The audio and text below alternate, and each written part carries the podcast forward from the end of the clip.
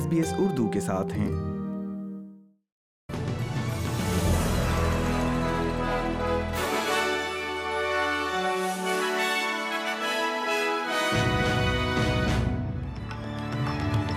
السلام علیکم۔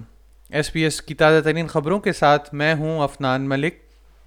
سب سے پہلے شہ سرخیاں۔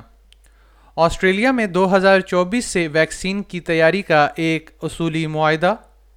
وکٹوریا کے کرونا وائرس اسپتالوں میں داخل ہونے کی تعداد تقریباً ایک ماہ میں بلند ترین سطح پر پہنچ گئی اور کھیل کی خبروں میں پیرس دریائے سین پر دو ہزار چوبیس کے اولمپک کی سب سے بڑی قابل رسائی اور افتتاحی تقریب منعقد کرے گا۔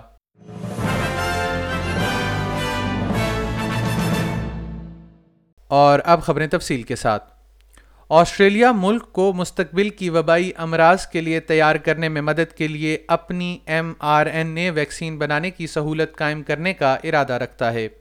یہ وکٹوریا میں وفاقی اور ریاستی حکومتوں اور موڈرنا کے درمیان ایک اصولی معاہدے کے حصے کے طور پر تعمیر کیا جائے گا۔ یہ توقع کی جا رہی ہے کہ دو ہزار چوبیس سے ہر سال سو ملین ویکسینز تیار ہوں گی۔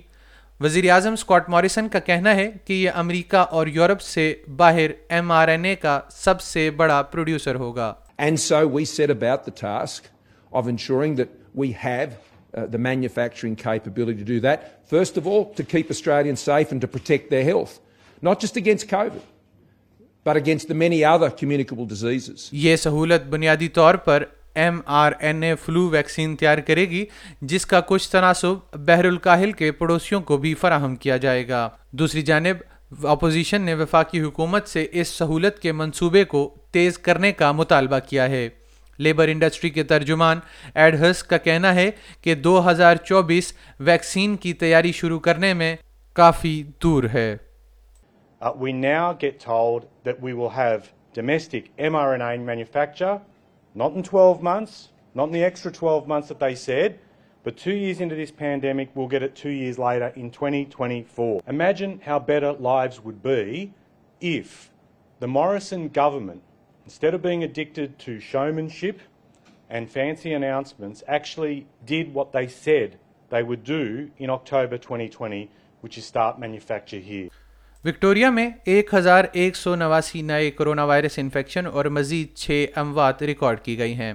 کرونا وائرس کے ساتھ ہسپتال میں داخل ہونے والے مریضوں کی تعداد تقریباً ایک ماہ میں بلند ترین سطح پر پہنچ گئی ہے۔ ایک دن میں چالیس سے زائد مریضوں کی تعداد بڑھ کر تین سو چونسٹھ ہو گئی ہے۔ آخری بار اسی سطح کی تعداد سولہ نومبر کو تھی جب تین سو چورانوے لوگ وائرس کے ساتھ ہسپتال میں موجود تھے۔ ہسپتال میں داخل ہونے والوں میں سے اسی مریض انتہائی نگہداشت میں ہیں اور چوالیس کو مصنوعی تنفس کے ذریعے مدد فراہم کی جا رہی ہے۔ سات دن کے بعد ہسپتال میں داخل ہونے کی اوسط تین سو ستائیس ہے، جس میں پیر کی نسبت پندرہ کا اضافہ دیکھا گیا ہے۔ پیرس دو ہزار چوبیس اولمپکس کے منتظمین سین پر ہونے والی افتتاحی تقریب میں کم از کم چھ لاکھ افراد کی شرکت کی توقع کر رہے ہیں۔ ایتھلیٹس اور وفود افتتاحی تقریب کے لیے مشہور دریا کے کنارے سفر کریں گے۔ یہ تقریب روایتی طور پر میزبان شہر کے مرکزی اسٹیڈیم کے اندر ہوگی۔ ایونٹ کے منتظمین کو امید ہے کہ یہ ایک تجربہ اولمپک کی تاریخ میں منفرد اور دریا کے کنارے سینکڑوں افراد کے لیے مفت ہوگا۔ پیرس دو ہزار چوبیس کی آرگنائزنگ کمیٹی کے صدر ٹونی ایسٹونگے کا کہنا ہے کہ پانی کے کنارے ہونے والی افتتاحی تقریب میں کھلاڑیوں کی پریڈ ختم ہونے کے بجائے شام کو شروع کی جائے گی۔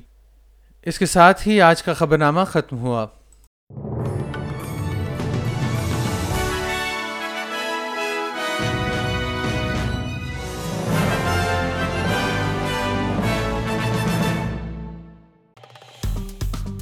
لائک کیجیے شیئر کیجیے تبصرہ کیجیے فیس بک پر S B S Urdu follow کیجیے